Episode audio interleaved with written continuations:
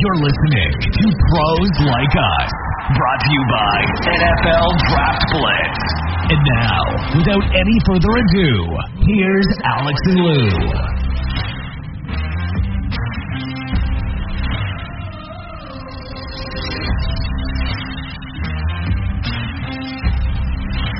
That's right, gang. We are back and better than last week, we hope. We've reached the last week of the NFL Summer League. That's right, gang. Preseason game number three. Everybody will be done by Saturday. We've got cuts coming up next Tuesday. A lot of shuffling around. We've got a great show coming up for you. Got a couple interviews today, actually. We've got Patriots talk. We'll talk about uh, some quarterback battles. But first, from East, Carolina, the left-handed quarterback, Holton Ahlers, number 12. Hey, Holton, how you doing today? Good. How are you? Doing well. Welcome to the show. Right off the bat, you know, one of the big stories previous to this season in college football is the NIL, right? Uh, name, image, yes, and likeness. And you were one of the first ones to kind of get out there, started your own company. What was the inspiration behind Built When Broken?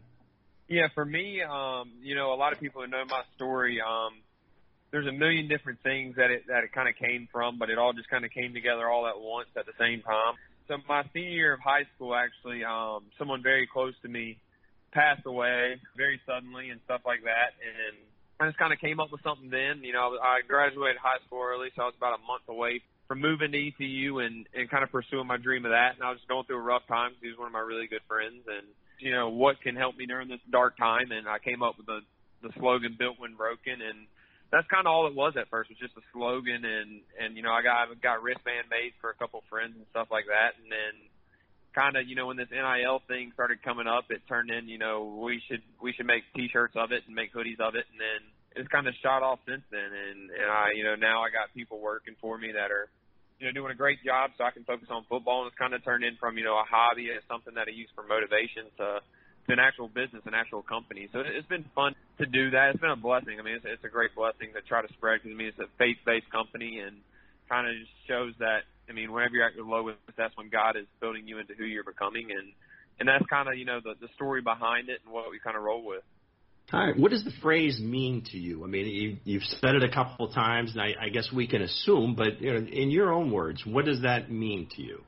Yeah, built when broken to me, you know, it means tons of different things. Um, you know, the first one I would just say, yeah, faith based is whenever you're at your lowest mentally, that's when God is closest to you, and that's when God is building you into the person that you're meant to be and the person that He created you to be. And there's other aspects of it, whether it's physically. I mean, when you're working out, you got to break down muscles to build up muscles, and and kind of, you know, the team has kind of used it as, you know, during camp when it's 107 outside and we can't go anymore. That's when we're building the team into who we're becoming. So it has tons of different meanings. I think that's what's kind of cool about it is it can mean whatever you want it to mean, and whatever situation you want it to mean, that's what it that's what it can do. Um, and that's kind of why I think it's taken off the way it has, is because it can mean something totally different to the guy right next to you wearing it, and, and means something totally different to you, and you both agree that it means something. It just you know each person has its story, and, and that's kind of what the brand represents. Holton, when did you start playing quarterback? How did that come about? Were you always the guy under center? Yeah, so um, I started playing football my seventh grade year, um, and yeah, I mean I've played quarterback ever since. Kind of ran with it, and I, I mean I love the position. It's the greatest position in all sports, in my opinion, and you got all the pressure on you, but I mean, shoot, that's the way I want it. You know, I want the pressure on me. I want everyone expecting everything from me and and to carry the team and stuff like that. You were a little bit of a late bloomer. I mean, seventh grade. Did you play any other sports like baseball, soccer before you got into football? Yeah, baseball was always kind of my thing growing up. Always was really, really good at baseball, and everyone kind of thought I was going to be the the next big baseball thing here. Baseball's big in Greenville, so I mean, growing up, it was always baseball, baseball, baseball, and then I played football, and I was like, dang, I got like this. So I, I ended up giving up baseball when I I had some Division One offers, and I knew that football was my passion, and I just ran with it. How did baseball help you with your throwing motion, or what? I mean, what do you feel that baseball really helped you the most with? I think um, not necessarily throwing motion, but ar- different arm angles. You see now with Mahomes and stuff about how he can throw in different arm angles, and Josh Allen and those guys, and um, that's something that I can do too, just from playing baseball. Is, is I mean, I can throw it all different, all different arm slots, and that's something that has helped me in the offense that we play in because we run an RPO and there's someone kind of in your face when you're throwing it a lot of the times, and so I mean, it's helped me a lot um, in in that aspect, and I think that's kind of the biggest one that I've took from it. So take us back. You said seventh grade you started uh, you know playing quarterback. Can you recount your earliest touchdown pass? You know that you can remember. You know how old were you? Who caught it? Who was there watching? Honestly, man, I honestly can't. I mean, my best friend, probably Josh, who still lives with me and is vice president of Built When Broken. It was probably to him. He was the tight end, and I was the quarterback growing up. We were best friends and still are to this day. And um, I mean, I'm sure my family was there and all that, but those memories are stuff that other people remember and stuff like that. But for me, you know, I was probably so caught up in the moment that I didn't really think about it. Being from Greenville, I mean, ECU's right there, but you know, obviously you were re- recruited by other schools. You know, what what made you want to stay close to home? I just say the people, um, the people at Greenville. I mean, when you come here, you that's the first thing that you notice is everyone's just so accepting. One of the greatest communities I've ever been a part of. They make ECU, you know, the lifeline of this city, and that's the way that I want to. I wanted to go somewhere where football meant the world to a place, and that's what it means here. And that's just probably the biggest thing that I decided to come here just for the people. Were you an East Carolina fan growing up? Oh, for sure. I mean, I grew up going to all the games. We have season tickets and all that. It was hard, but at the end, it wasn't too hard knowing, you know, where home was. So, who was your favorite Pirate player of all time? Chris Johnson's probably one of them. Zay Jones, Shane Carden. There's so many different ones, you know, growing up that you have um, that I, you know, that I kind of watched and stuff like that. But uh, probably Chris Johnson. So the running back who played for the Titans. Yep. All right. How about Shane Carden? What was it about his game that you um, you liked so much? Shoot, they just lit it up. I mean, he was the quarterback, and they just threw it all over the yard when he was here. And Lincoln Riley was offensive coordinator, and I mean, they were hanging up 70 versus North Carolina, and and I mean, they were putting up tons of crazy numbers, and it was probably the funnest time to watch, you know, ECU football in a really long time here, just because of the offense that they ran. You got thrown into the fire as a true freshman. I mean, you started five games for them. Do you remember your first collegiate start? And do you remember the build up to the game? Just talk about that experience. Oh yeah, um, you know my my first start was against UCF when they were on their win streak. I think they had 28 in a row at the time, and they were number like six in the country. It was a Thursday night game, so yeah, I remember it you know quite well. And and we actually we played good that game. I mean, there was a ton of, of build up just from the city, just from me being from here and being the guy and and stuff like that. And I mean, honestly, every game's like that now. You know, just being from Greenville and and kind of being the hometown kid and the kid that's grown up here and people have seen and now the starting quarterback. It's been special um, to be a part of and stuff like that. But it's just a super blessing for me and my family, really my friends, to be a part of this. Who was the quarterback opposite of you? Was it McKenzie Milton? He actually sat out that game, and it was um, Darriel Mack. So Holton, your name scattered throughout the ECU all-time lists, all, all different top tens. You're all over it. What are you most proud of to this point in your career?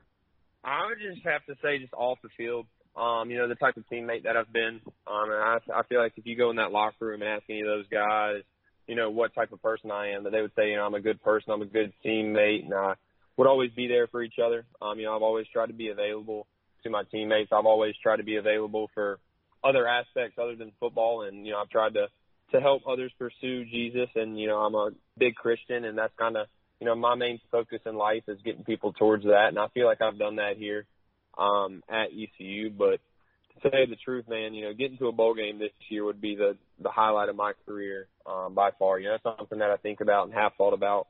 You know, since the day I committed was bringing this place back to where where it used to be and where I grew up watching it be. As of right now, just being a good teammate. Um, you know, going in that locker room and being the guy every single day is probably what I'm most proud of.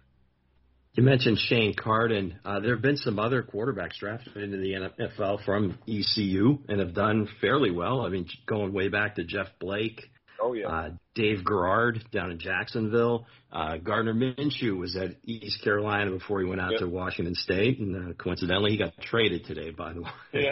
to Philadelphia. So these guys have come before you at Eastern Carolina. What would it mean to you to have your name called on draft night? it mean everything. Um, it mean that all the hard work paid off. It mean that you know all those long nights, those hard nights when you you thought about so many different things, they paid off. You know, I told you that I, I think about getting to a bowl game every day. Well, also think about getting drafted every day. I mean, that's those are my two goals right now is just to get to a bowl game and get drafted, and anything else after that is is a plus because I mean, honestly, you know, I, I work day in and day out to achieve those goals, and I, I push my teammates to achieve their goals as well, and that's just something that I really think about. Holton, you arguably play the most difficult position in team sports. Which one of your characteristics off the field give you the confidence to succeed at the next level?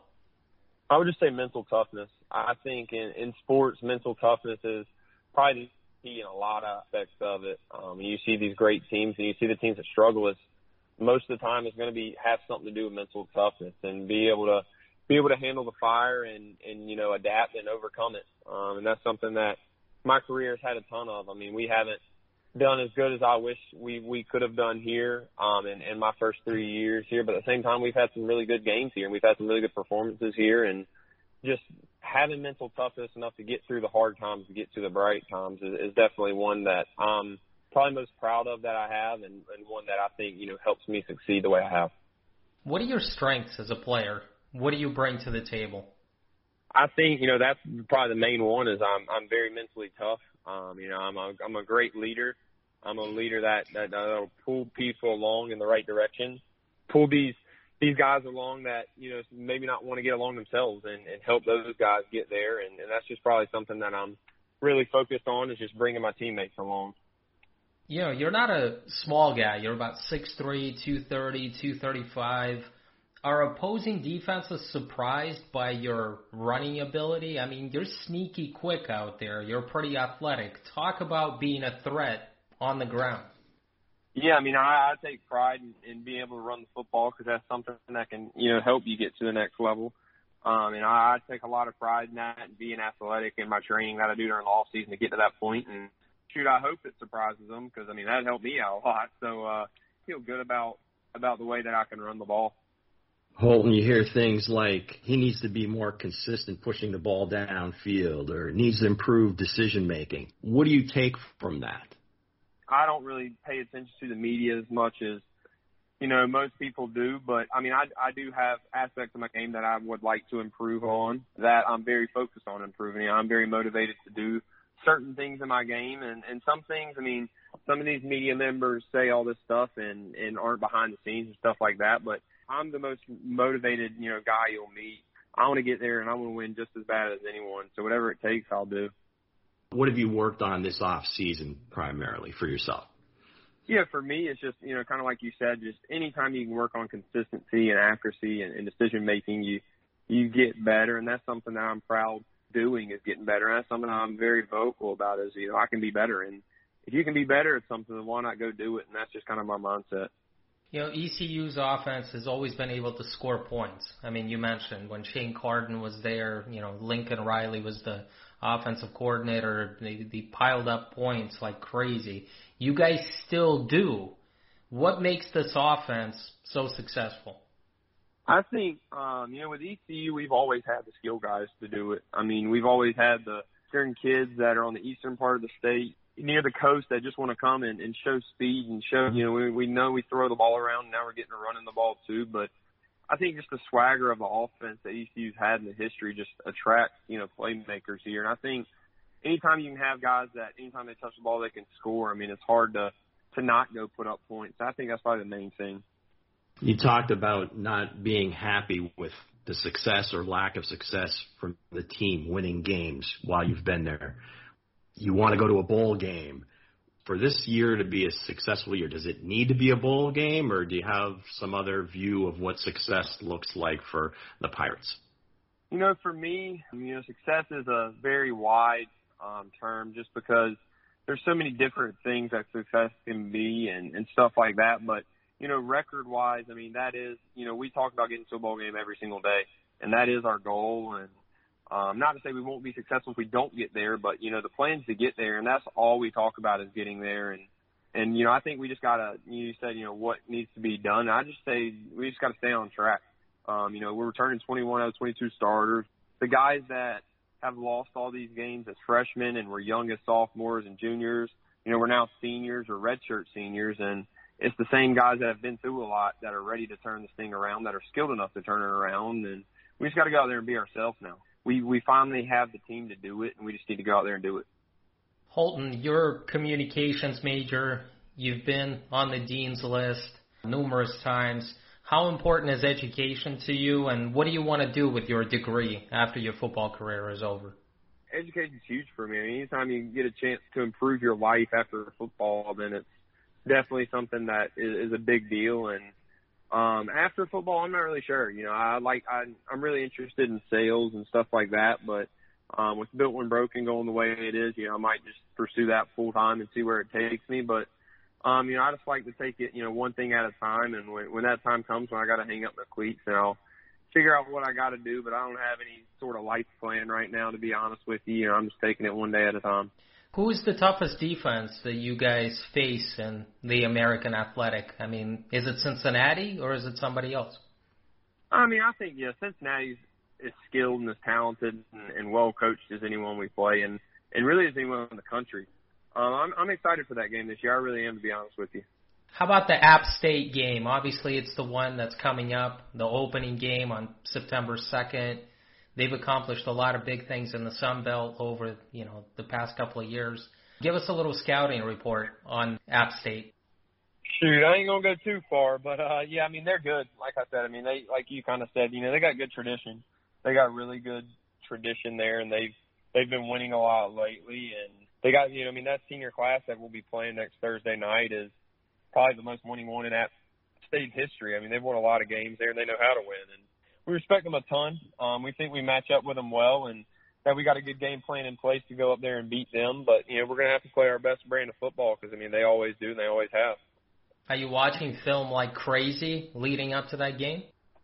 Yes, I am. You know, like I said, right after this, I'll probably you know spend about till twelve o'clock tonight watching film. So yeah, I'm I'm watching it like crazy. But that's just kind of you know, I'm just a film junkie. I love to go up there and just spend time alone and watch it. Man, you know, that's what I enjoy to do. And I mean, you're committed. I am. Yep, I am. That's that's what you got to be as a quarterback, I guess. You know, you got to be the guy that knows everything about everything. Kind of. That's what I do. Please tell our listeners where they can find you on social media and uh, where they can purchase, you know, some of these T-shirts and sweatshirts built when broken apparel. Yeah, on social media, my Instagram is just Holton underscore Ahlers twelve. Um, you can probably just search my name, honest, and, and it'll come up through the search bar. And then builtwhenbroken.com is um, where you can find the apparel and see kind of the story and the background of everything and and different stuff that we offer um, and, and different people we've impacted. And with that, all the Built When Broken stuff is also in the link in my bio, and you can look up builtwhenbroken.com on Instagram as well. I mean, we have our own separate Instagram too and Facebook. So um, I definitely appreciate you guys, you know, helping me out and, and speaking about that because that does, does mean a lot to me. Yeah, thank you for being with us. We really appreciate you uh, for spending some time with us on Saturday evening. Good luck to you against App State on September 2nd. For sure, I appreciate it, and uh, you know, thank you guys. All right, so let's get into these quarterback battles. First, before we get into a battle, I just want to say, I think it was last Saturday, Mr. Biscuit comes back to Chicago and he hung 34 34 in the first half. You think maybe he had a little chip on his shoulder? You think he was ready for that game? Whether, you know, Summer League, it doesn't count, whatever. I just had to mention that. Mitch Trubisky played out of this world. I've never seen that before. I mean, it was certainly a revenge game. And Mitchell Trubisky now is the backup quarterback of the Buffalo Bills that just tore up that, that Bears defense that's supposed to be good. Even if it's preseason, still, that defense is supposed to be good. But yeah, absolutely. I'm sure he had that game circled, even though it's preseason. He knows he's not going to be the starting quarterback unless Josh Allen goes down. So this was Trubisky's Super Bowl. This was his coming out party. He wanted to stick it to the Bears organization, to Ryan Pace, and to Matt Nagy. Yeah, and the, the Mr. Biscuit thing, it was kind of an interesting story. I don't know if I've told it before, and not that it's really my story to tell, but I did lift it. Uh, evidently, at North Carolina, one of his former teammates was on an interview, And I guess coaches were saying the names of the incoming freshmen, and just the way they said it, it sounded like Mr. Biscuit. And the dude looks at his teammate and says, Mr. Biscuit? And it stuck. So while he was at North Carolina, he was known at least some of his defensive teammates as Mr. Biscuit. So anyway, he hung 34 on his former team, and I thought it was kind of funny.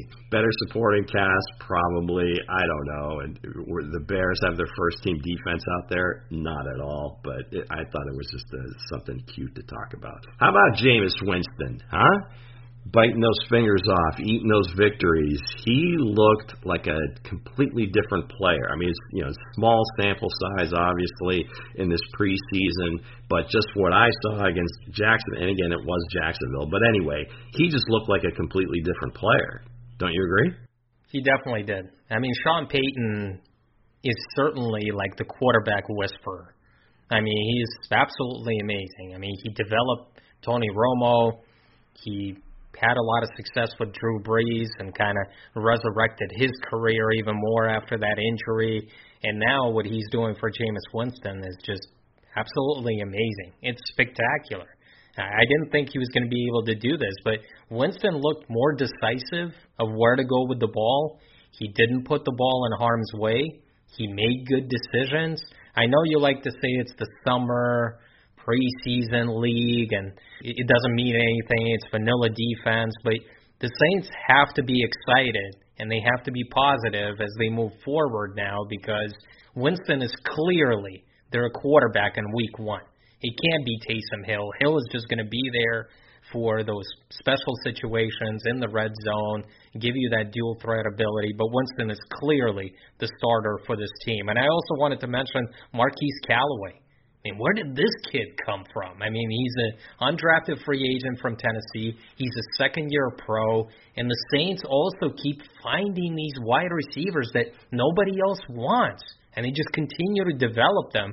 And he's the latest one to, to come out of nowhere. And, and if Winston continues to just look good, Callaway is going to be his favorite target. So you should definitely stash away Callaway somewhere in the later rounds in your fantasy draft. But it seems like I mean the guys like you said like come out of nowhere. Have any of them really like produced? I mean they you know remember Marques Colston was one kind of like you said came out of nowhere but was one of those producers. You know I'm not going to throw a wet blanket on this kid because he looks phenomenal, right? Tennessee kid, Josh Palmer, lighting it up in uh, out in Los Angeles, but he was a drafted guy. But for Saints fans that remember guys like Devery Henderson and Bobby Meachem, now these guys were drafted players. Floyd Turner, that again they flash, but you know there's not a whole lot of consistency. So I guess that's the big question: is once uh, Michael Thomas comes back, is this kid going to be able to kind of continue his growth? Is he going to be that number two receiver that they've kind of been clamoring for over the last few years? Emmanuel Sanders kind of filled that role for a short time, but he's gone. I'm here for it. I hope he does great. I'm just a little bit leery because there have been other guys, you know, in the history that kind of flash and then you don't hear from them again. Hello, I'm I'm sure Michael Thomas is hoping that the Saints have finally found their number two wide receiver that they haven't had for like the longest time because they can't keep going like this. I mean, Adam Trautman is battling injuries right now during training camp. They don't have anyone. Somebody's got to step up. It looks like Marquise Callaway is that guy, and he's going to be Winston's favorite target. And by the way, I can confidently say, even though it hasn't been announced officially, Jameis Winston is going to be the starting quarterback in Week One for the New Orleans Saints. And I think you're right. I think Sean Payton, I think, has a soft spot for Taysom Hill, just because, again, he's kind of developed him to this point to be at least in the position to be an NFL starting quarterback, although he's not going to be in this case to keep it kind of a level playing field to make it look like you know he actually had a chance at this. I don't know that he ever really did. Again, people are going to lean on the fact that, geez, you know, he brings so much to the table when he's not playing quarterback. How could they do that? This is going to be better. But you know, deep down, Taysom Hill's mind, he wanted to be the quarterback, obviously. Does he stick around New Orleans the next time they want him to, to sign? He, he signed for a while and he got a pretty decent money. But uh, yeah, I think you're right. Jameis is going to be the starter there. The second, third, or how many iterations it's been of the Red Rifle is coming to Chi Town. He's in Chicago. Matt Nagy's been saying since day one that he is our QB one, and lo and behold, he is going to start. Nagy stuck to his guns. Are they afraid that Fields wasn't going to be able to uh, play with this their substandard uh, offensive line? He looks the part. Looked like during summer league he's been playing great. Andy eh, yeah, is Andy. So do you get the sense, Alex, that it's more like okay, if Fields goes out there and falls on his face, then how do we, if we pull him and then we put Andy in, you know, what's that going to do to Fields? I mean, I think they might be overthinking this a bit. He's the better athlete. He's going to give you the better chance to win. Why not play him? You mentioned it, Lou. The Bears during the preseason, their offensive line looks below average. They look horrible. So what do you think is gonna it's gonna look like against a team like the Los Angeles Rams opening week on Sunday? You know, what is that gonna look like? Do you think that Andy Dalton isn't gonna take sacks? He is a stationary target in there. He's a game manager. You need to put the more exciting athlete who has 4-4 speed, who can outrun defensive ends and linebackers, who can make some things happen with his feet. The way it's going right now, I wouldn't be surprised if Nagy goes 0 and 4 in September and he's not coaching Fields anymore. He gets fired, Fields gets put in in October by an interim head coach. I'm just throwing it out there. You play scared, you're gutless, you're a wuss basically. I'm calling out Matt Nagy. That's what he is. You're trying to fight for your job. You need to put in the more exciting quarterback who will be able to make some things happen when the play breaks down. But you're going with the safe choice, the not sexy choice. I would fire Matt Nagy right now, Lou. I guess lucky for him, you're not in that front office. Uh, and since his direct report is also on the hot seat. Maybe they're kind of in this together, and that's not going to happen anytime soon. I don't know. Maybe the Trubisky situation is playing here, where you know obviously he started, and then they had to pull him, and then they put him back in, and it just became this yo-yo, and he never really got his feet under him. I don't know what's at play here. You know, we're not in that building. We seem to be of a mind that okay, let's play the better player Maybe there's something behind the scenes happening that we don't know about, but all indications point to Fields being the guy, so, you know, why not sooner than later? I like Matt Nagy. I think he's going to be a good coach in this league he may have just kind of mismanaged some things here in Chicago early on, and uh, it's kind of went in the wrong direction. Now, much to my partner's glee, I can feel his energy coming through the airwaves. I think the listeners will too. And I think you know where I'm going here. The Denver Broncos have made their decision on the starting quarterback, and yes, Teddy Bridgewater is going to be that guy. Alex, how you feeling? Yeah, it was like Christmas morning for me as a kid and you wake up and you try to look for presents under the tree and and it was just it was one of those days. Uh look hallelujah. I mean teddy bridgewater looked like a very good quarterback with the minnesota vikings before that injury. Let's not forget that. And then once he came back he went 5 and 0 with the saints. We all know how it went last year. He didn't play well especially in the fourth quarter. He just didn't go well with joe brady's offense. He didn't deliver what he was supposed to. It's not like the Carolina Panthers were supposed to make the playoffs, but they were just not very good, and, and Teddy certainly disappointed. I'm glad that he's getting another shot here in Denver with the real offense, with the good offensive line, with more weapons of wide receiver, with the strong running game, and a very good defense. And I think this is what the Denver Broncos are thinking. They're saying, look, we need a quarterback to be a caretaker, a guy who makes good decisions, a guy who's accurate. We don't need somebody to play hero ball, and that's what Drew Lock is. He's not accurate. You know, he's inconsistent. He has looked pretty good in preseason action, but it's preseason, and I just think they don't trust him. Vic Fangio's job is also on the hot seat. We know this. They also hired a GM from the Minnesota Vikings who was part of that front office that drafted Teddy Bridgewater. I'm sure that factored in there as well because I mean they traded for him, they passed on Justin Fields. So a lot of things went into this, but all I'm saying is Teddy Bridgewater played really well during those two preseason games. You know, during training camp, it's been a good one for him. So I, I think it's the right decision for the Denver Broncos. And I actually believe, and it's not because Teddy becomes the starting quarterback here, I actually believe that the Denver Broncos are on the cusp of making the playoffs this year. I really do. Like they will be one of my playoff teams once we do the NFL preview.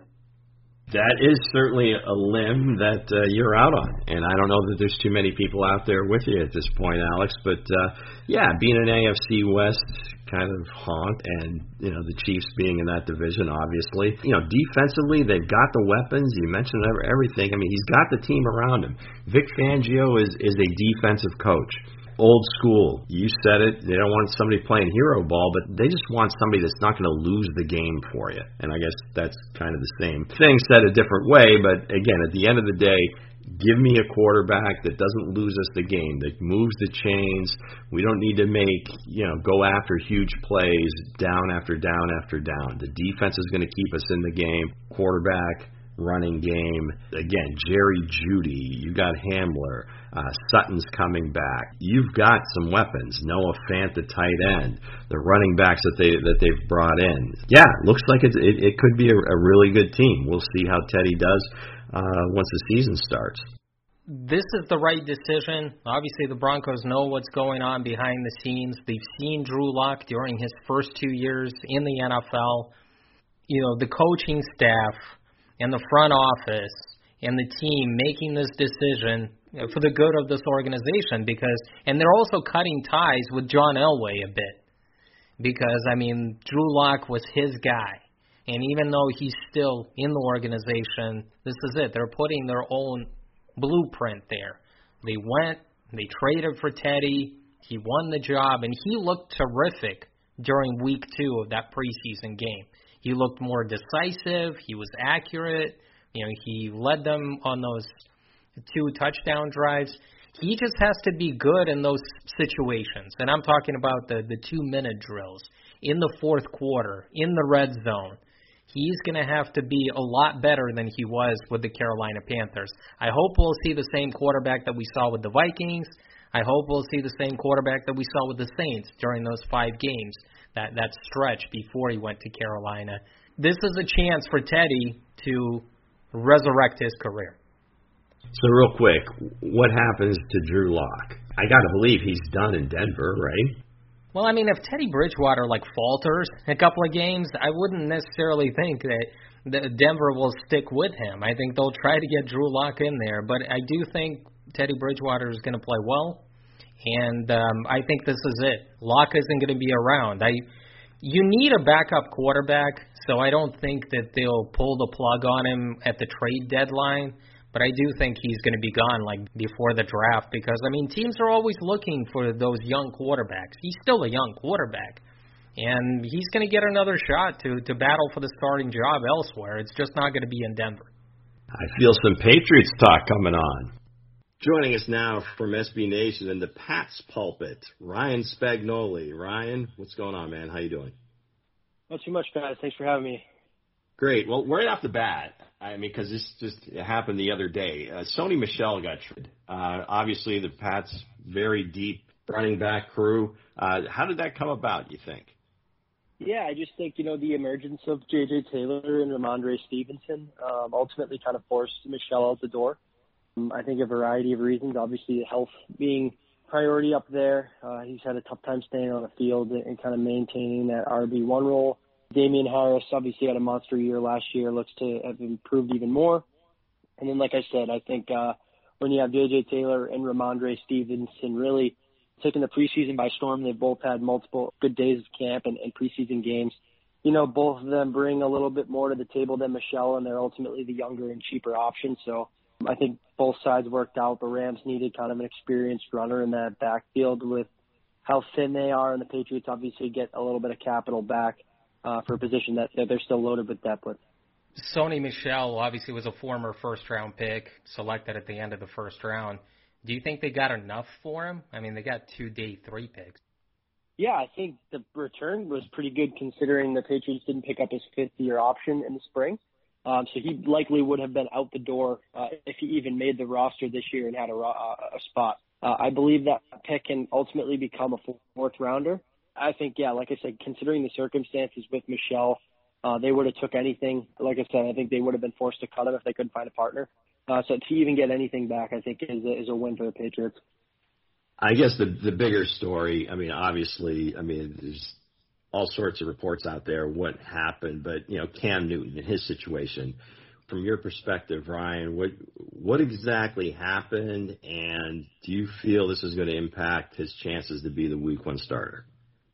Yeah, so obviously Cam is is unvaccinated, which we know now. He had uh, you know left for a team approved situation. Uh, from what I've heard, it was a it was a, one of his kids' doctor's appointments. And they also they live down in Carolina, so with the team being in Philly, uh, it was reported that he kind of headed that way that weekend. Um, and since he is uh, unvaccinated, you have to go through you know NFL testing protocols. And Cam did not. He had got tests that weren't NFL approved. Therefore, even though he was negative, he was subjected to a five-day quarantine um, so he actually just returned to the practice field today.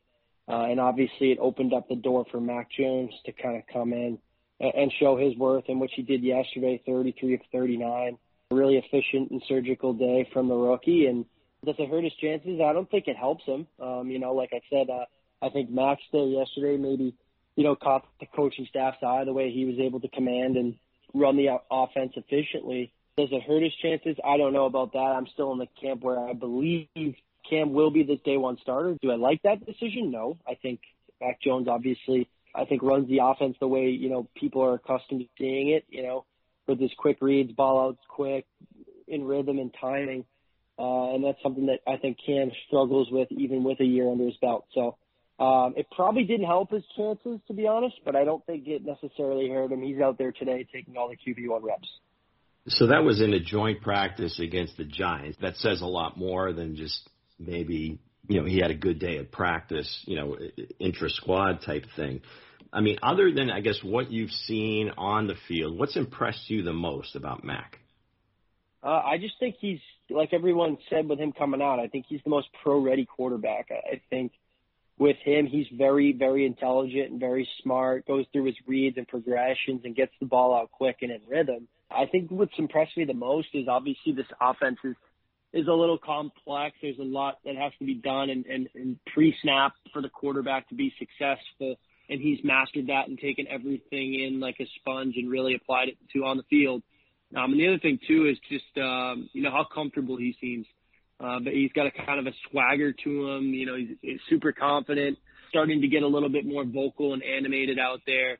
So I just think, you know, him coming in and improving and, and being able to, you know, fix his mistakes, drive to drive, day to day, has has really impressed me. I think the Patriots got a really good player and, and a future franchise quarterback.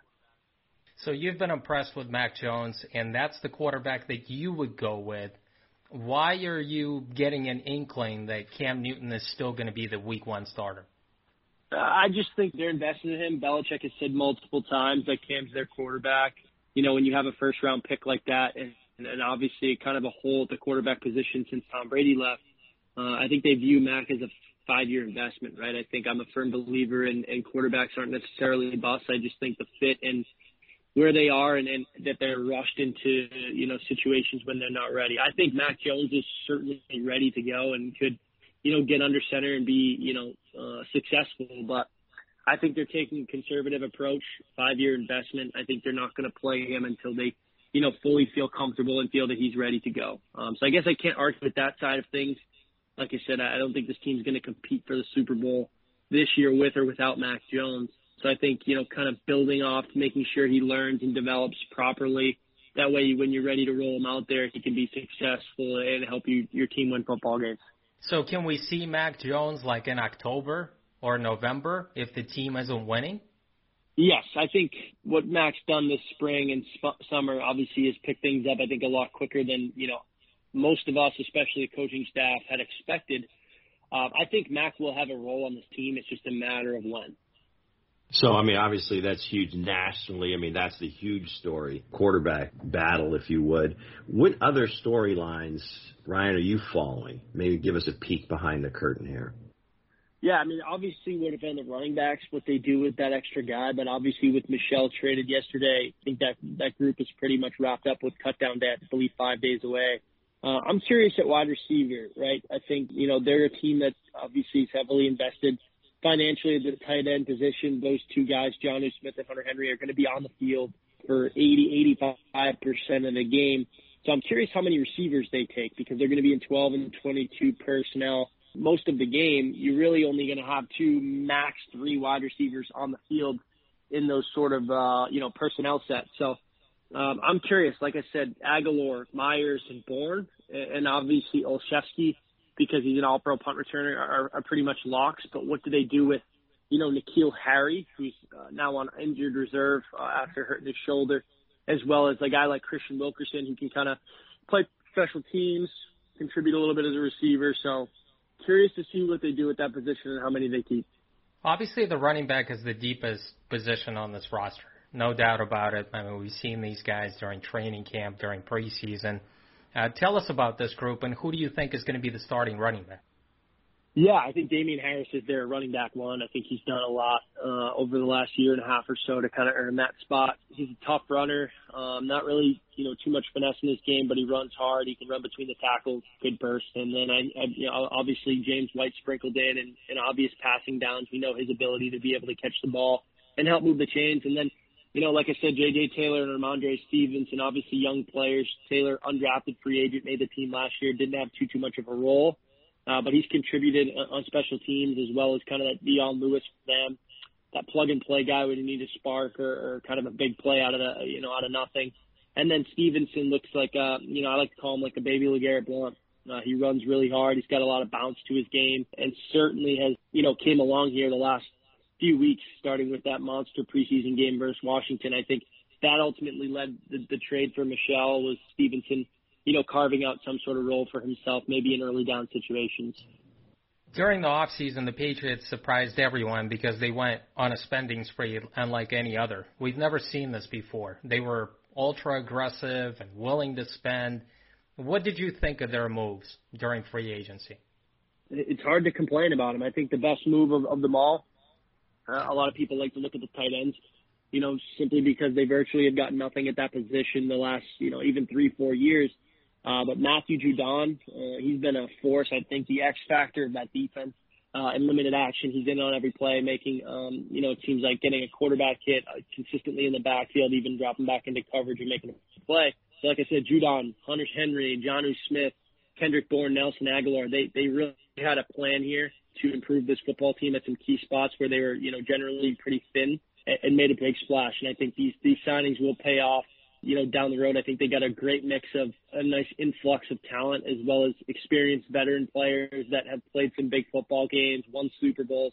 And then I believe their, you know, their last two drafts, they really hit it out of the park with Christian Barmore, Mac Jones, Kyle Dugger, Josh Uche, all guys that, you know, Michael Onwenu last year, an all pro right tackle, six round pick, you know, right guard, sorry they they have a good you know kind of mix I think of guys that they went out and acquired, good veteran, experienced football players, and like I said, those those two past drafts, they have guys that are going to come in and be able to contribute and make a difference on this football team. You talked about the money. Obviously, some of the big names we, we've heard of and, and seen play. Uh, are there any under the radar type guys that you see ma- making a major impact this year? Yeah, I think Joejuan Williams has really come along here. Cornerback they drafted in the second round back in 2019, uh, the pick after N'Keal Harry. Um, he's kind of been, you know, labeled as a bust, as a, you know, that second round defensive back kind of thing that, you know, simply just follows Belichick every year.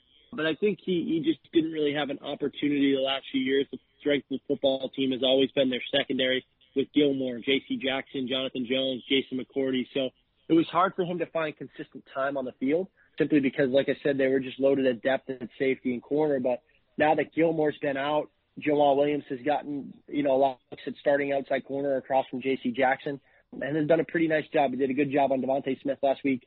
Uh, I think he's got the length, you know, 6'3", 225. He has the length and physicality to be able to play that press man that Belichick loves to run. So that's a guy that, you know, I think he would have scooped his way on the 53-man roster, but believe that he'll have a bigger role than, than uh, you know, we may have expected a few months ago.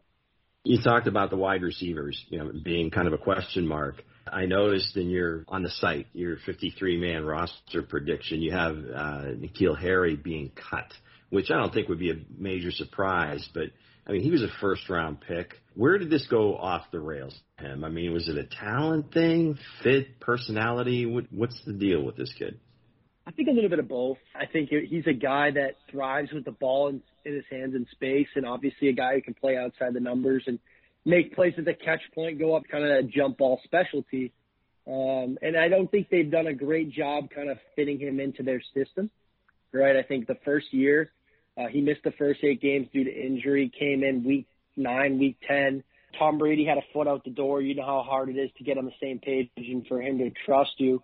Uh, and then last year, you know, COVID, I think, you know, off-season programs and workouts are super important for first and second year players. Obviously didn't get that opportunity. They bring Cam Newton in who struggled throwing down the field where, you know, that's really N'Keal's specialty. Uh, so I just think he's been behind the eight ball ever since. And as for him, you know, I don't think it's anything necessarily that he's done. Uh, he's not a very good route runner. Like I said, he's, he's very limited in terms of what he can do as a receiver. I think like Michel, you know, a change of scenery for both sides might be the best option. But he did get hurt last week, hurt the shoulder, so I'd be interested to see what they do with him kind of going forward. You know, you can second guess, but when you have guys like Deebo Samuel, AJ Brown, DK Metcalf go after this kid, the selection of N'Keal Harry, that doesn't bode well for Patriots scouting staff. Yeah, and they've actually made a lot of changes since that draft. They had a lot of um, new scouts in there this year, new director of player personnel, Dave Ziegler, professional national scout. So yeah, like I said, I think they've kind of realized kind of these past drafts have really limited them in terms of, you know, putting a good team consistently on the field. really since Tom left and even that last year they had him, made some internal changes. And like I said, I think the last two drafts, they've really changed the direction and kind of the motive of that football team and in that in that scouting room. You've talked about the wide receivers a bit earlier on this roster, so let's stay with this topic. Who do you think is going to be the go-to guy for Cam Newton or Mac Jones in the passing game? Jakobi Meyers, uh, no question. He's their wide receiver one. He's primarily been working out of the slot. Uh, this is a guy who has just consistently gotten better week to week. Saw him come down, you know, the stretch last year and really solidify himself as a as a you know a top 25, top 20 receiver in this league. Former college quarterback, so knows how to kind of find soft spots in the defense. He's a guy that you know he's going to pick up 10 to 15 yards every time he catches the football. Not a big YAC guy, but a guy that will go over the middle, be a little shifty with it, and ultimately help move the chains. So yeah, I think Jakobi Meyers takes an even you know larger step than he did last year, and really trying to solidify himself as a top receiver in this game. I think he's super under the radar. Uh, he led the league in targets last year with 81, so I would expect him to have a high volume of targets, even with Bourne and Agholor there. The Patriots rely heavily on that slot position, and I think, you know, Meyers is a good mix of, you know, quickness, shifty, uh, route running ability to be able to, to produce at that spot. Wow, that's high praise, Ryan. I mean, obviously we've seen little bits and pieces of him. So that's the guy that you should get out there in fantasy. Yeah, if you're in a keeper league, I did the same last week. I, I got him in like the 12th or 13th round. I think that the guy that uh, came on strong last year, he's making plays day after camp. Uh, I think he's going to be a, a key piece for this offense to really, you know, help put points on the board this year. Well, Cam Newton certainly likes him. I mean, you can tell that right off the bat whenever they play. That's kind of you know his safety blanket.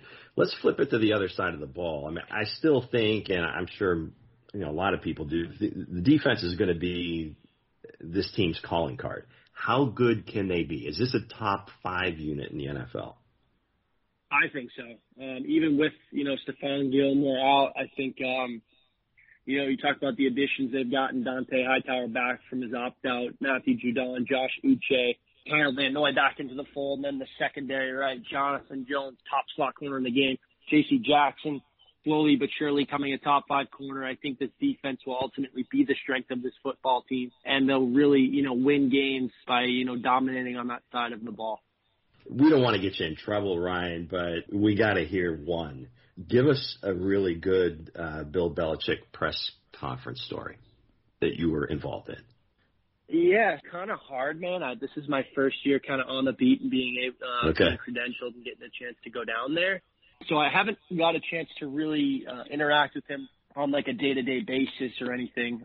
But I will say, kind of generally, I, I think the the best thing about him, and I guess the funniest thing is, it's just crazy how his his you know attitude kind of changes from a day to day basis, right? So Monday we have the you know the opening week press conference. Um, Evan Lazar, who's a you know friend of mine, is also a reporter for the team. His dog's barking in the background, and he says, you know, oh, like you got your buddy there. You should have you know your dog ask the next question, and, and Nike, who's Belichick's dog, can answer it. Right? He's all upbeat and happy, and a lot more, I, I guess, enthusiastic and friendlier than in past. Then about 20 minutes later, the Cam Newton news comes out where he's going to miss practice for the week right? So obviously knew that was coming. He was super enthusiastic. Then he meets with us yesterday, and he is military sergeant, super agitated, not not answering questions, which I guess makes him so uh, so valuable and, and so good. Is he's been around the league for so long that he knows how to kind of maneuver his way around you know tough press conferences. But I think all, all in all, just the way he has um, you know, his attitude and kind of um, enthusiasm changes from a day-to-day basis based on kind of what's going on in that room. So uh, it's always curious. You never know which Belichick you're going to get when you head into a press conference. How uncomfortable is it for you guys when he gets like that? You know, for me, it is. To be honest, I, I haven't asked him a question yet because I am a little intimidated. I'm kind of the new guy on the block. I'd rather kind of interact with the players. I think they do a much better job of kind of helping you through your question and answering it. But for me, even like listening to it and being in the same room when someone asks a challenging question and you're like, oh, it's kind of cringy and you don't really know, like, you know what they're trying to ask, but they're beating around the bush. You know, he gives a kind of smug answer. Yeah, even watching it, it's so awkward, but these guys have been doing it for so long and, and obviously do such a great job for the outlets that they write and report for. So, uh, they're used to it, but certainly kind of being there for the first time and, and experiencing it, it is it is super awkward for, for sure. Well, Bill Belichick is the greatest coach of all time. There's no questions about it. Oh, no question. The the Super Bowls that he's won, but do you think it rubs him the wrong way that Tom Brady left and he won a Super Bowl with the Bucs? He'll never let you know about it, but do you think he has a lot to prove this year? Yeah, I think it was two different situations too, right? Tom went to a team that was really a quarterback away. He knew how loaded they were with talent, um, and obviously how talented and documented as Tom is. And then Bill had a ton of turnover, right? A lot of young guys, a lot of key veterans, Patrick Chung, Marcus Cannon, Dont'a Hightower opt out, didn't have a really a plan at the quarterback position, COVID.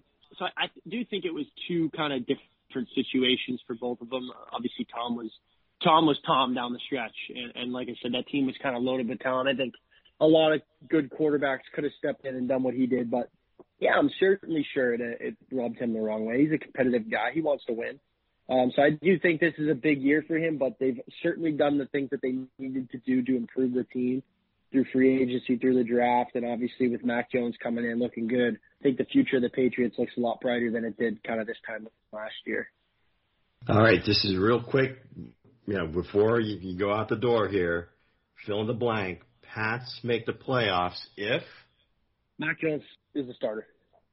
Okay, then Pats miss the playoffs if they struggle with injuries. I think, like I said, I think that's a tough spot. They obviously have a ton of depth, but when you you know acquire that much talent and you can't help them stay on the field, they've been banged up a little bit uh, throughout camp. Henry, Jonnu Smith, Agholor, Isaiah Wynn, you know, kind of those dog days of camp. If those kind of nag them throughout the year, I think you know um, struggling with keeping guys and key guys on the field will be the, the reason why. I do think they could potentially make the playoffs. If Cam Newton's a starter, he'd have to improve his game mightily. But like I said, I don't think he's, you know, as good enough to kind of carry a team that maybe be able to limp through to the finish line like Tom was able to do. All right. It's been Ryan Spagnoli, the Pats Pulpit. Ryan, before you go, let our listeners know how to reach you on socials and uh, whatever else you want to plug. For sure. Thanks for having me, guys. It's been a lot of fun. Love talking ball with, with you know everyone. Uh, Ryan underscore Spags on Twitter. Uh, cover the team for Pat's Pulpit of SB Nation. Have a podcast, the Patriot Nation podcast. That comes out once a week on Fridays, um, kind of covering all things from you know that happened that past week, game preview, game recap, uh, and obviously a lot of training camp stuff now. So yeah, that's pretty much where you can find me. Love interacting. So uh, like I said, again, appreciate you guys having me on. Uh, if you ever need me again, would love to do it. Yeah, I'd love to have you back. Appreciate it, guys. Thank you so much. Uh, enjoy the weekend. That's going to do it, folks, this week. Thanks for listening. Once again, we have moved, so on your player where you see Megaphone, please go ahead and subscribe. If you subscribed in the past, please resubscribe to help us out a little bit and uh, to help yourself out. You won't miss any any new episodes. So until next week, he's Alex. I'm Lou. Peace.